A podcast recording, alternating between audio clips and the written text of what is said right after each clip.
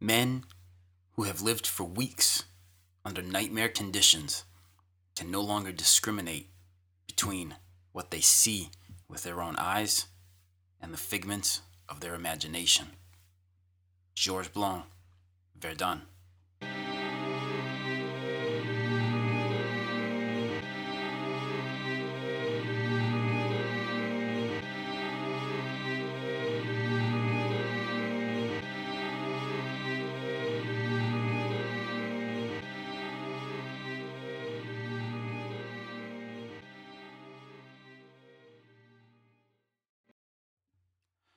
Hello, and welcome to the Battle of Verdun podcast episode 10 The Trench of Bayonets.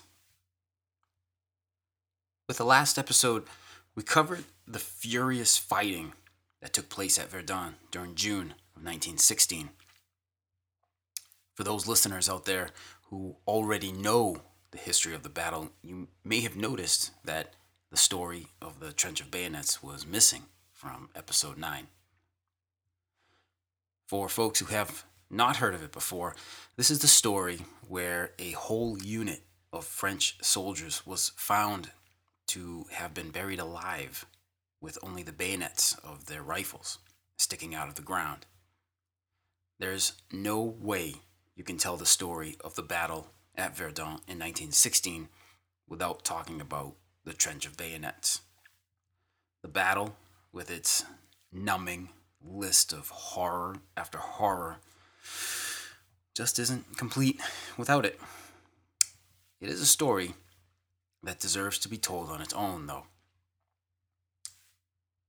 The legend of La Tranchée de Bayonnet probably combined the reality of what was found on the ground in 1919 with a battlefield rumor that originated from June 1916. It was during the tense days when fighting for the Ouvrage de Thiaumont and Fleury village were at a fever pitch. The fate of the battle hung on the edge of a knife. On both sides, but especially for the French, there was chaos on the battlefield. We've gone over all of it before the constant artillery, the lunar landscape, the summer heat and the bodies, the fighting. All of this going on for weeks and months without end came together to stretch many men's minds to the breaking point. With many others who indeed crossed over and never came back. There were things out there you'd see that only a fellow veteran would be able to understand because he had seen them too, or he had seen worse. According to Georges Blond's book Verdun, published in France in the 1960s, there was a weird story told by a lieutenant. This officer put the night of what he saw as between June 12th and 13th, 1916. He was moving through the battlefield at the Ravin de la Dame, a ravine just north of the Ouvrage de Thiaumont. This lieutenant took a communication trench, trenches that served as pathways to connect to the main trenches. And he was suddenly treated to a ghastly sight. In the trench, at the ready, with bayonets fixed to their rifles, were some 50 poilus. They were dead, but remained standing, apparently from rigor mortis. The lieutenant called out to one poilu, whom he saw was sitting on the floor of the trench rather than standing with the others. No answer he was dead too. The lieutenant now realized he was standing amongst dozens of dead men who were all around him, each one obviously silent. Battle of Verdun is full of horrific images and imagery. This one definitely qualifies as one of the eeriest. This lieutenant wondered how it came to pass that all the men had been killed but left standing at their posts. I would assume once he was done thinking that particular thought, he got his collective merde together and got the hell out of there. At least I would. Three years later, after the war had ended, a regimental commander came back to Verdun to try to piece together how his unit had been decimated during the battle. One of his infantry companies had been positioned at the Ravine de la Dame. When he got there and looked around, he saw, roughly equally spaced, some 30 rifle muzzles with fixed bayonets sticking out of the ground. This was where that company had been holding the line. On the ground under each rifle muzzle was excavated, the corpse of a poilu was found. At first, it was believed the men had been buried alive by shellfire, having given the ultimate last full measure and died at their posts. But then that lieutenant's weird story of the trench full of upright dead men was remembered, and hey, didn't he say that trench was in the Ravin de la Dame? It was, wasn't it? As the discovery of the filled in trench went round, the distorted buried alive story went round with it. As macabre as it was off the mark, it spread widely because it was also proof of the bravery and commitment of the French soldier. You have to remember, this was now 1919. France had just suffered 1,327,000 of her sons killed in the previous four years. Of a population of just under 40 million, France had mobilized 168 of every 1,000 citizens. Of those 168 citizens, 34 had been killed. France had arguably suffered the greatest demographic impact of the Great War as compared to Great Britain or Germany. As it was in these countries as well, the war was immediately and ever visible through the fact that in all of France's villages, towns, and cities, all of the young men were gone. So the legend of La Tranchée de Bayonnet grew, maybe in some part because the story, as tragic as it was, at least gave meaning to those men buried under their rifles. They had died, but at least they had died defending their line, defending their land, and thus defending their country and their families. And that meant that they had not died in vain. The real story of the Trench of Bayonets does not take away from that meaning in any way, however. The Poilus buried under their rifles in that trench were part of Number 3 Company of the 137th Regiment d'Infanterie. Hailing from the Vendée region of France, of which Alistair Horne has written was traditionally the home of the most stubborn of French fighters. The 137th had an honored history going back to the Napoleonic battles at Lutzen, Bautzen, and Hanau. Side note, I've been to both Bautzen and Hanau, so obviously Lutzen will have to be next.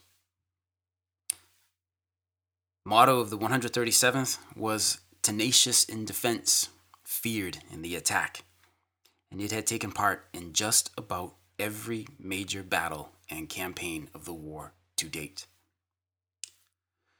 Sometime between June 2nd and the 12th, the 137th manned the line north of Douaumont, with the number 3 company in trenches on the northwest side of the Ravin de la Dame. It was an exposed position, and the Germans pounded it mercilessly with artillery, stopping only to launch attacks against the ever dwindling number of survivors. The remains of the company, 70 out of 164 men by June 11th, held on desperately until the few who remained alive ran out of ammunition and were taken prisoner. These battered men left a trench full of their dead friends. The Germans, for reasons of battlefield hygiene, as much as for respect and some measure of decency, filled in the trench but left rifles sticking out of the ground as grave markers. This would signal to any other follow on troops that where the rifles protruded was not a good area to dig. By June 12th, according to Colonel Collet, the unit commander at the time, the 137th had been wiped out almost to the man. The fixed bayonet rifles left by the Germans would be the ones Collet would find in 1919.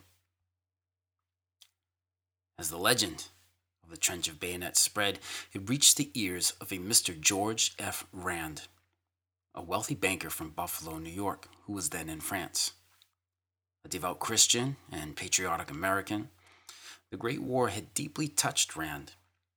He had written President Woodrow Wilson a request to fund and equip an entire regiment at his own expense upon America's entry into the war in 1917. 1919 found Mr. Rand in France, hoping to somehow assist in the reconstruction of the shattered country. Rand visited the former Verdun battlefield and saw the trench of bayonets. He was so moved by the sight that he offered 500,000 francs to build a monument over the site to preserve it forever. His one condition was that the site be secured for France. French President Georges Clemenceau, ironically himself, born in the Vendée region, agreed and accepted the donation on behalf of the French army. It seems, though, that not even Verdun's monuments could escape tragedy. George Rand was killed the day after his pledge in a plane crash as he began his journey back to the U.S. Declaring his commitment to preserve the Trench of Bayonets was literally one of the last things he did while alive. His children, honoring their father's word, carried out his request and saw that the monument was built. The monument, like the rest of the Verdun battlefield, is sobering and eerie. A thick concrete roof has been built over the site of the trench, where the rifle muzzles were encased in concrete and the bayonets long since stolen by vandals. Next to each concrete cylinder in the ground is a cross stating Soldat Français Inconnu, unknown French soldier. It is a quiet site, a place in which to pause and reflect on what happened there. And there it is, the trench of bayonets. Should any of you listeners out there ever have the chance to visit the Verdun area, this site is not to be missed. And with that, next episode, we'll get back to the story and kick off at the beginning of July 1916. The Anglo French offensive on the Somme will open up, and Fifth Army will make one last try at breaking through the French at Verdun. Questions, comments, or concerns, please write me at the website battleofverdunpodcast.com, on the Facebook page, through Tumblr, Stitcher, or Feedburner. Talk to you folks again soon. Take care.